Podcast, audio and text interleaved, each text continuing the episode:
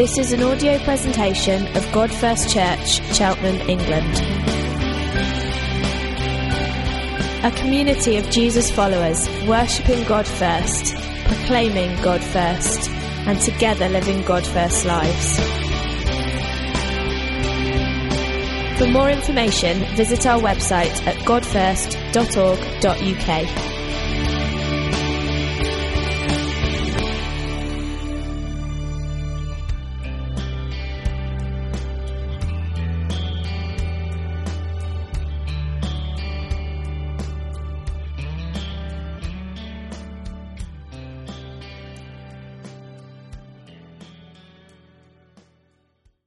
but it's busy. Life is busy. And I guess I probably definitely don't have the busiest life here, um, and probably I don't have the, the least busy life here, but I'm guessing all of us, I guess if you're a new mum, you probably uh, feel just so busy that all you really care about is one day you might get some sleep.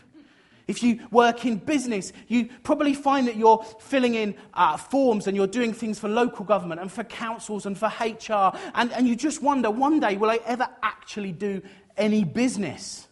If you're a student, you wonder if when you're going to get the time to study in around all the lectures and socializing. Life is super busy and it whizzes past us. And every so often we wonder will I get peace one day? Will I find peace? Will my soul be at rest? And we're going to look at a couple of Psalms this morning written by a guy called David. And David points us to the way in which we find rest, in which we find peace in the crazy busyness of life. David was about the busiest guy you could possibly meet. He was the king of a growing nation. He established an empire in his lifetime. That's, that's that's work, that's effort, that is. He, he was doing all sorts of things, he had all sorts of political things. He also had dozens of children and more than one wife. One wife and a three children seems like a lot to me, but he was busy, he had kids all over here. He was a busy guy. But he said, I've found the secret. I've found the secret. And we're going to look at um, Psalm 23. Has anyone heard of Psalm 23 before? Yeah? It's pretty famous, right? Probably the most famous chapter in the Bible, maybe um, uh, because we like it. And uh, I'm going to read it to you. Actually, can anyone recite it? Does anyone think they can recite it? Is it up on the screen behind me? Okay. Does anyone think they can recite it? No? Oh, you're not, you're not feeling too confident. I'll, I'll go for it. You probably could, I reckon. The Lord is my shepherd. I shall not be in want. He makes me lie down in green pastures. He leads me beside still waters. He restores my soul. He leads me in paths of righteousness for his name's sake. Though I walk through the valley of the shadow of death, I will fear no evil, for you are with me. Your rod and your staff, they comfort me. You prepare a table before me in the presence of my enemies. You anoint my head with oil. My cup runs over. Surely goodness and mercy shall follow me all the days of my life, and I will dwell in the house of the Lord forever. That's a great psalm. We love it, right? We love it partly because it's in lots of films, and I think it might be that people who write film scripts only have ever heard of this bit of the Bible. It's what they always quote in any film you ever watch, right? But also, we like it because we want it to be true.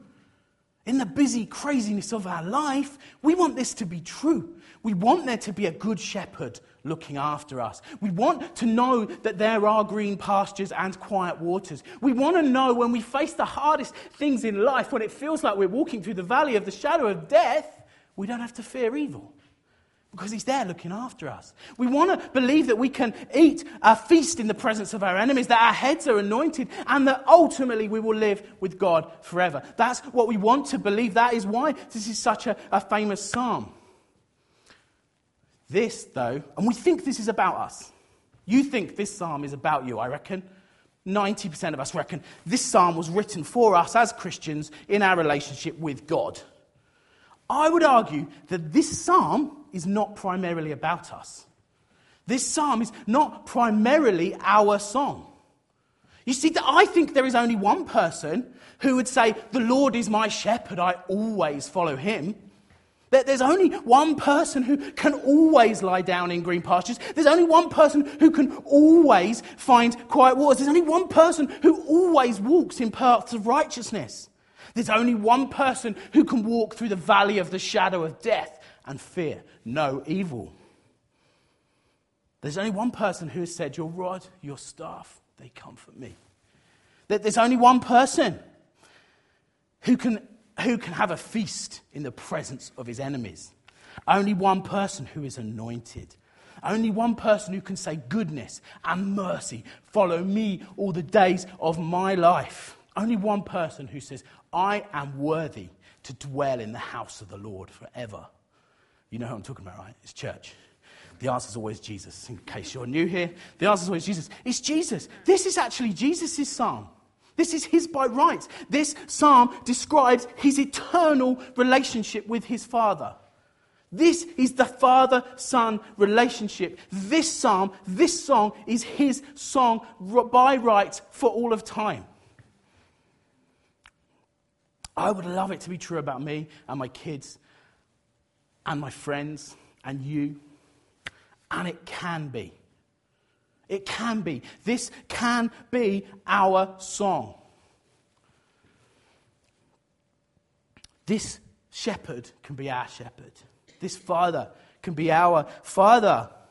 But we enter into it through Psalm 22. You probably not, some of you will know Psalm 22, some of you probably not so aware of Psalm 22, Psalm 23. Psalm 22 starts with the line, My God, my God, why have you forsaken me? And it finishes with the line, It is finished. Do you know whose famous last words they are? It's still Jesus. The answer is always Jesus, okay? It's Jesus. They're Jesus' famous last words as he was dying on the cross. That's what he said. Father, Father, why have you forsaken me? And then finally, as he drew his last, he said, It is finished. And we know those words and they're familiar to us probably if you've been around church for a while. But imagine you were looking on. Imagine you were John. Because these are pretty depressing things to say as your last words. Aren't they? They're, they're not even as good as Kiss Me Hardy. They are weird, depressing final words. And if you're John, John was Jesus' best friend. John had followed Jesus, he loved Jesus.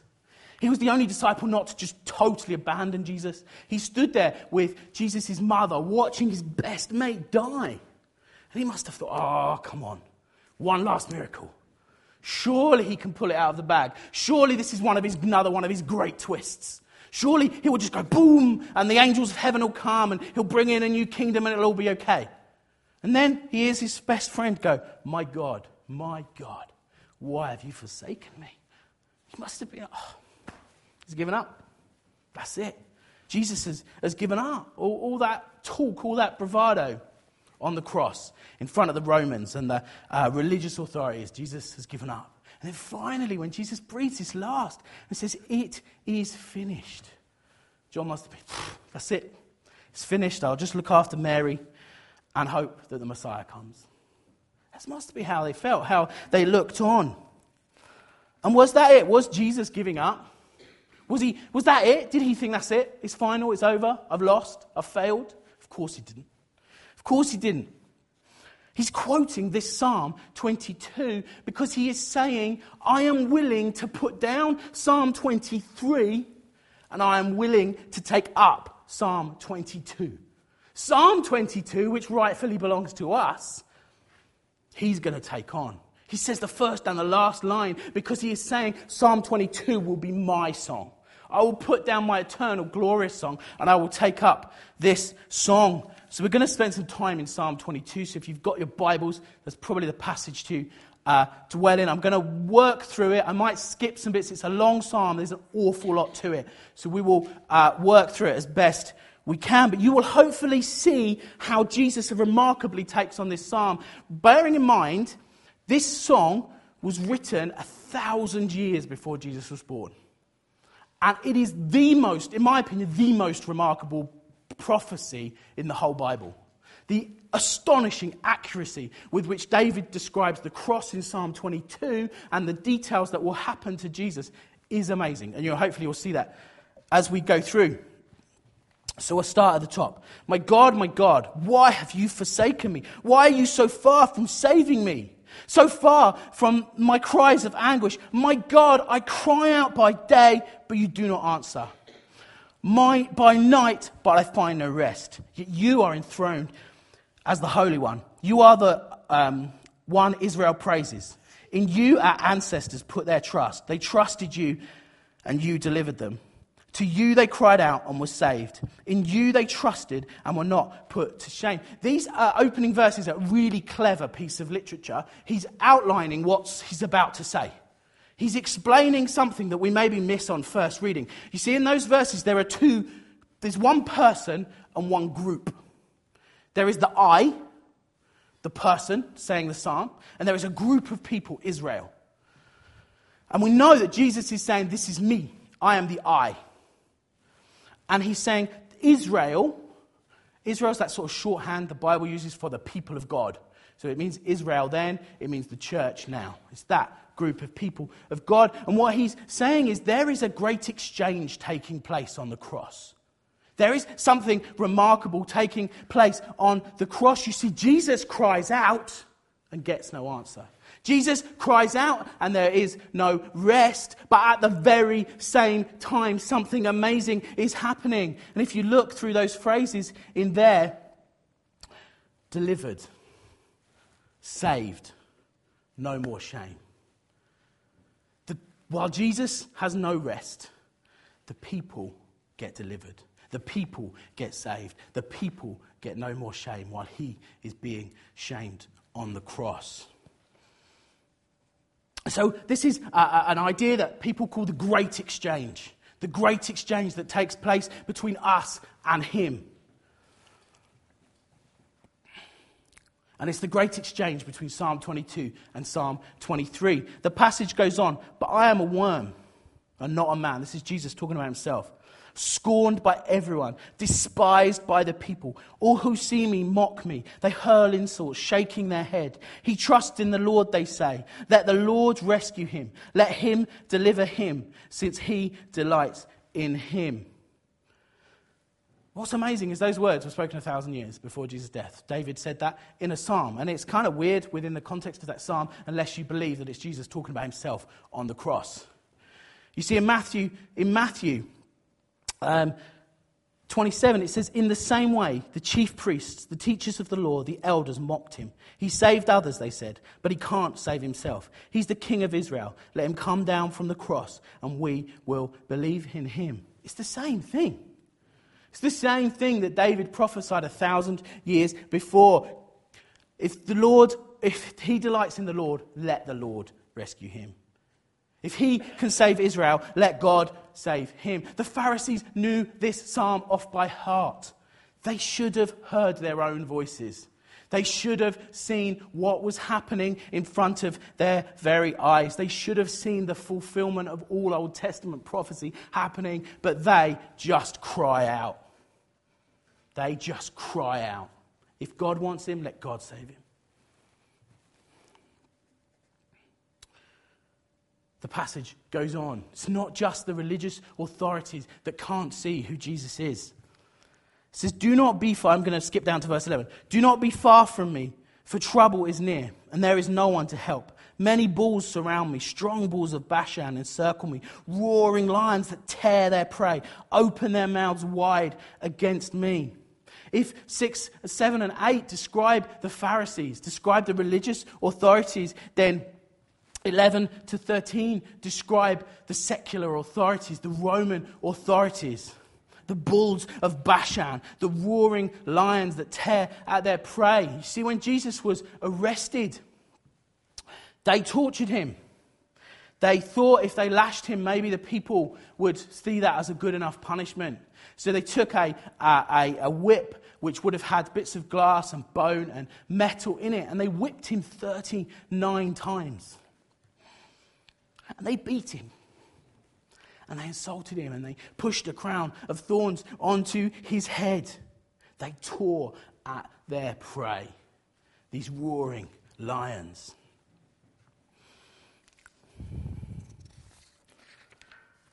Jesus goes on to say this, or David says this, and Jesus takes up the words I am poured out like water and all my bones are out of joint. My heart has turned to wax, it has melted within me. My mouth is dried up like a potsherd, my tongue sticks to the roof of my mouth.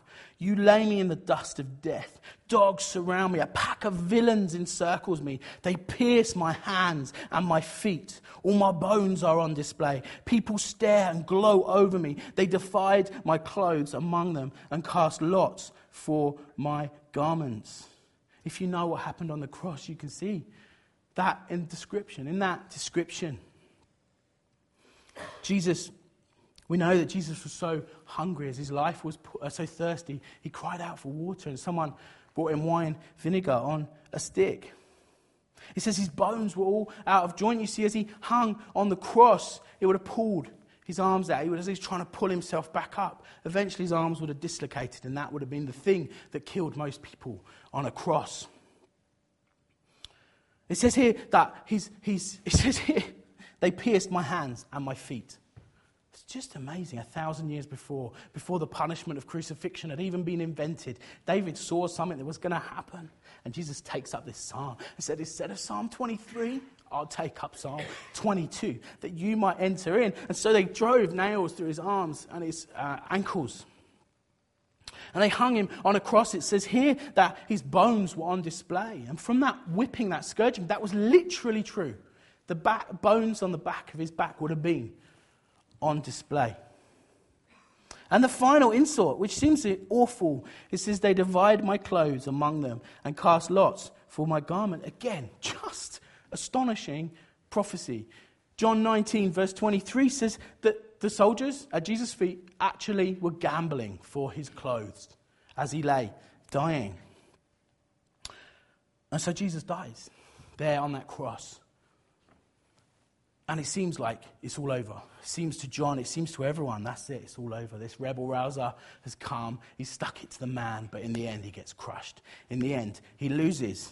But of course, we know that isn't the case. We know that isn't the true.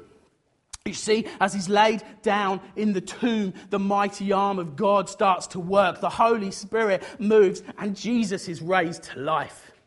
He's raised to life, and he rolls the stone away. And he comes out glorious, victorious, beating sin and death. And so, verse 19 carries on. Jesus' song doesn't stop there.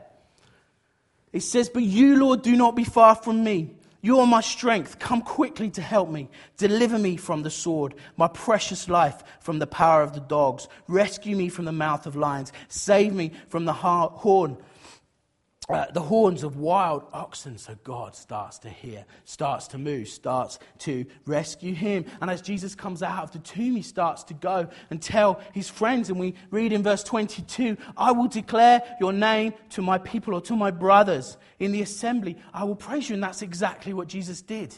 He starts telling his mates. He starts going to John and to Peter and going, I'm alive. I've won. It is finished. I have done it.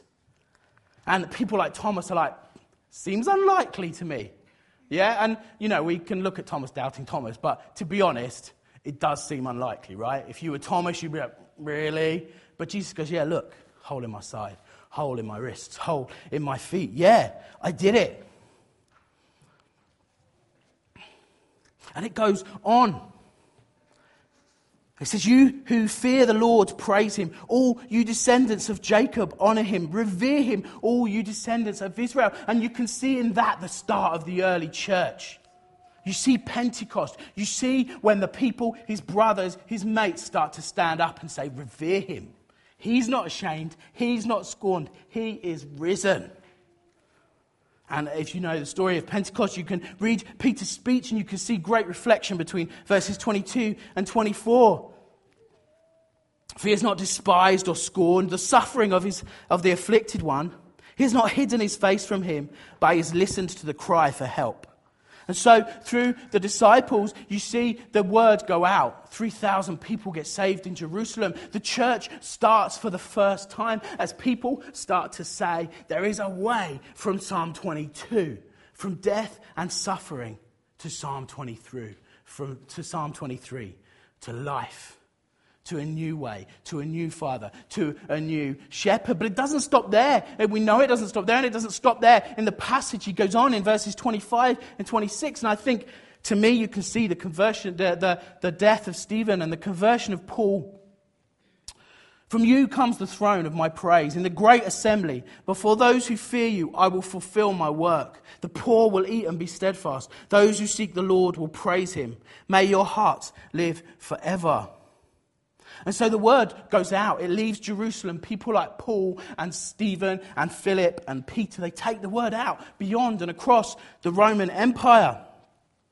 And so it goes on, all the ends of the earth will remember and turn to the Lord, and all the families of the nations will bow down before him. For dominion belongs to the ruled, and he to the Lord, and he rules over the nations.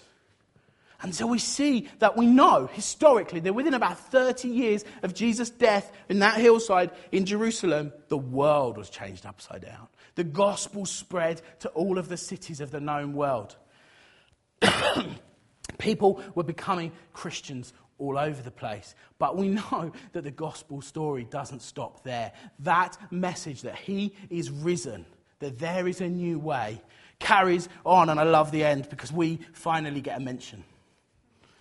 All the rich of the earth will feast and worship. All who go down in the dust will kneel before him. Those who cannot keep themselves alive.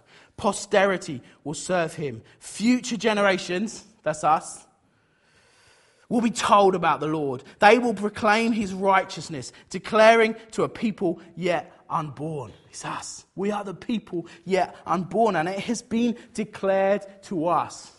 The Psalm 22 is Jesus, because Jesus took up Psalm 22, we get to take up Psalm 23. And it finishes, He has done it. It is finished. And actually, the story doesn't go in there, does it? We know the story doesn't end there because this will go on. This will uh, go on, and one day Jesus will wrap up everything, wrap up time, wrap up uh, the world, and he will start a new time, and we will be before him. And we will say, He has done it. And he will say, It is finished.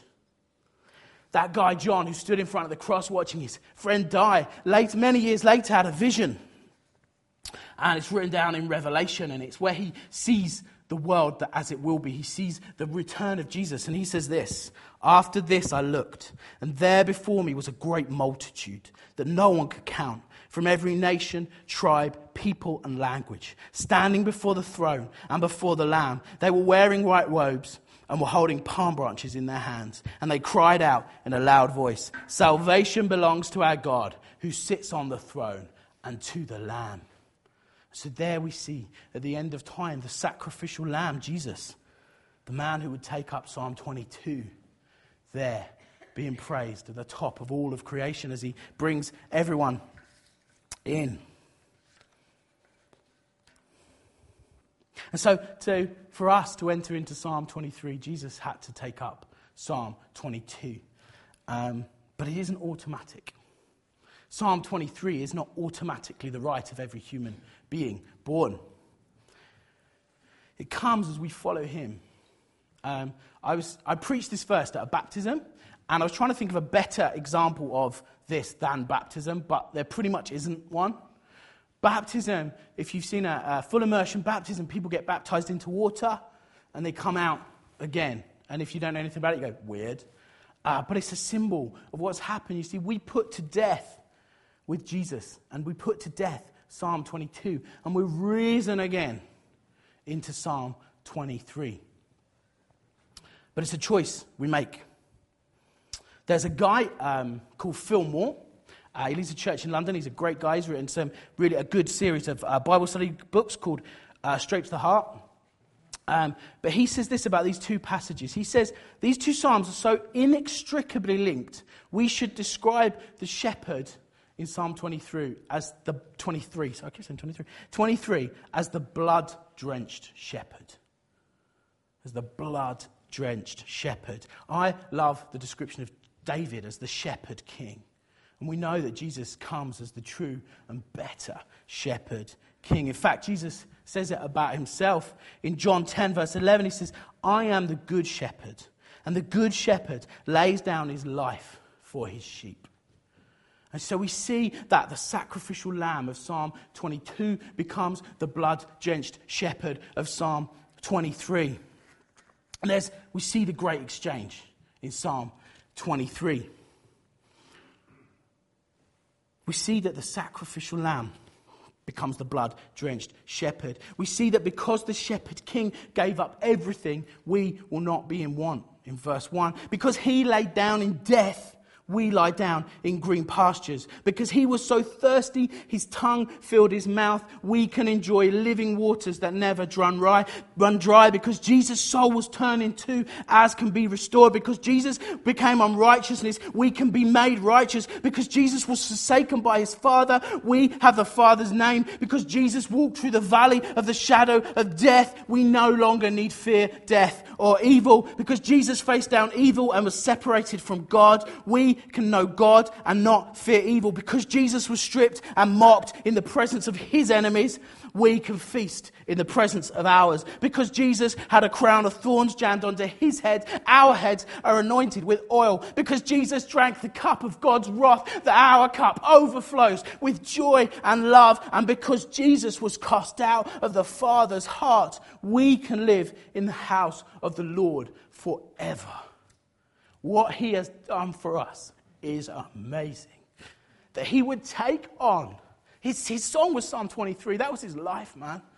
And he said, No, for them, I will take on Psalm 22, Psalm 22. I will make that my psalm, that horrible, horrible punishment. So we're going to conclude with communion. We're going to conclude by thinking about the shepherd king, by thinking about the blood drenched shepherds. If the band want to come back up. And I guess we have a few responses to that. Mostly it's worship, right? Mostly we just worship him. But some of you need to walk into that. Some of you are Christians, and you need to walk into Psalm 23. It's totally yours. He's won it for you. He went through Psalm 23 so that all of Psalm, Psalm 22, so all of Psalm 23 can be yours. Some of you have never made that decision. And today's your chance. Today is a chance to make that decision to follow him. To say, I don't want to live in Psalm 22 anymore. I want to live in Psalm 23. He's paid the price, he's taken that song on himself so you can sing his song.